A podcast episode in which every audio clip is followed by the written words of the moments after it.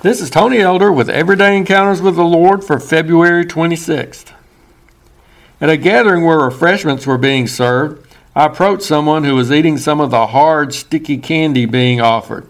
I commented that I was going to have to stay away from that sweet snack due to the fact of having had a temporary crown put on one of my teeth only a few days before. Therefore, in accordance with my dentist's instructions, I wasn't going to take the risk of eating something which might break or pull off that vulnerable piece of dental work. To my surprise, this person responded that she also had just been fitted with a similar device. However, her approach was to go ahead and eat the tempting candy, only making certain she chewed on the opposite side of her mouth from where the crown was located.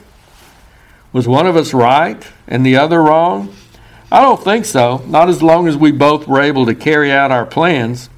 I chose not to take any chances that I might accidentally chew some of the hard stuff on the wrong side of my mouth in spite of my best efforts and good intentions. The other person was willing to take that risk in order to enjoy this sweet treat, confident she could avoid crossing the boundary which would put her crown in jeopardy. Sometimes we face similar moral and spiritual issues. We might call these gray areas, practices concerning which God hasn't given clear cut commands. Don't get me wrong, there are plenty of black and white areas in our lives.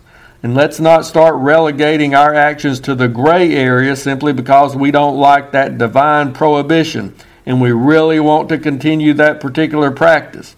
There is right and wrong there are certain things we're commanded to avoid altogether.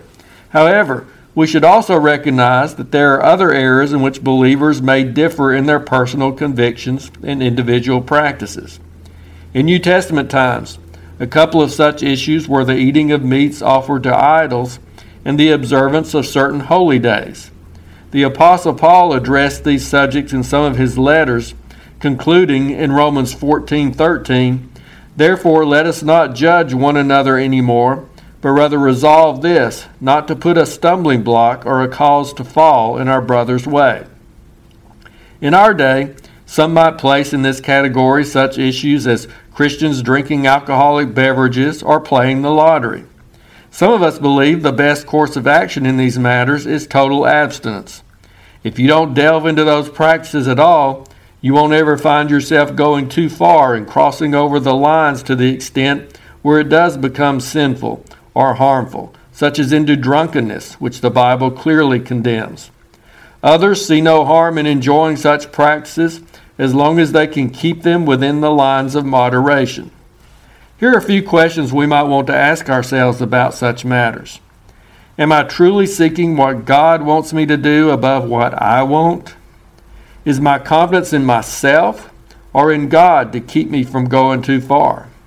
Will my engaging in this practice have a negative influence or impact upon anyone else?